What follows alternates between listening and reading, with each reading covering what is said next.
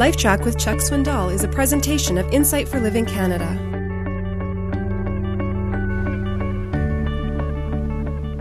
This past week, I had a man contact me and ask if he could have some time with me. He said, I need to mend a fence. The fence, the offense, was 18 years ago.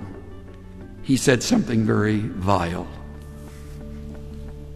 And it's been haunting him ever since. And I'd pretty much put it out of my mind and had not really mentioned it to another soul. I'm honest. I'd never even told my wife what he had said to me. But he was plagued by it. And um, he, he said to me, tears, Chuck, I, I want you to know, uh, first of all, how wrong I was how inappropriate my words were, how badly I feel about it, and uh, I'm very, very sorry. Please forgive me. Please accept my apology. Of course I did. He seemed relieved, and we talked about a number of other things, but that needed to be handled first. I knew exactly how he felt. I've been there so many times. I've been there with my own dear wife. I've been there with each one of our four children. I've been there with friends I've hurt. I've been there with colleagues, fellow ministers, because I am just as big a rotten sinner as you are, and I know what it feels like. I'm not here to make him feel worse. I'm here to say to him, Thank you for saying that. It means a lot. I do remember what you said. And I determined then not to harbor it against you.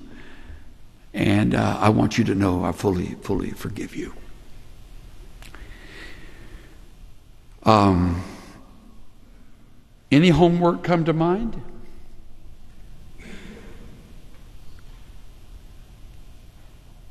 I speak today to young and older alike. I speak to you who are single and married. I speak to you who are formerly married, maybe multiple times. I speak to you who have done things that were absolutely immoral. And because of that, you have deeply, deeply hurt the one who trusted you or believed in you or needed you. You may have abandoned your family at one time, or you may have cursed one of your own children parent. Whatever it may be, the verses speak for themselves leave, go, be reconciled. Then come and finish your business.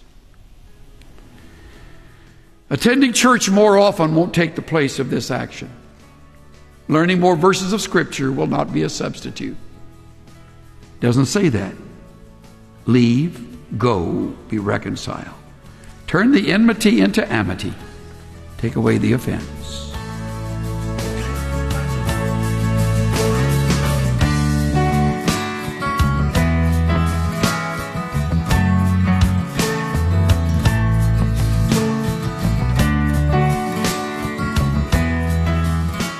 There's not one of us who hasn't hurt someone.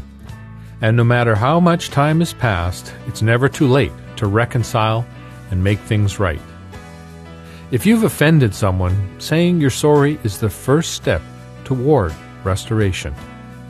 We all need grace, and we all need to extend grace because we all make mistakes.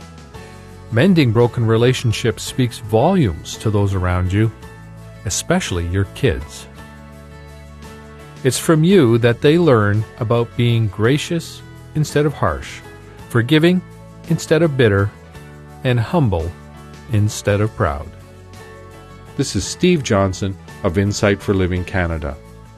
Listen to more of Chuck Swindoll's LifeTrac messages at lifetrac.ca. LifeTrac, where life and truth meet.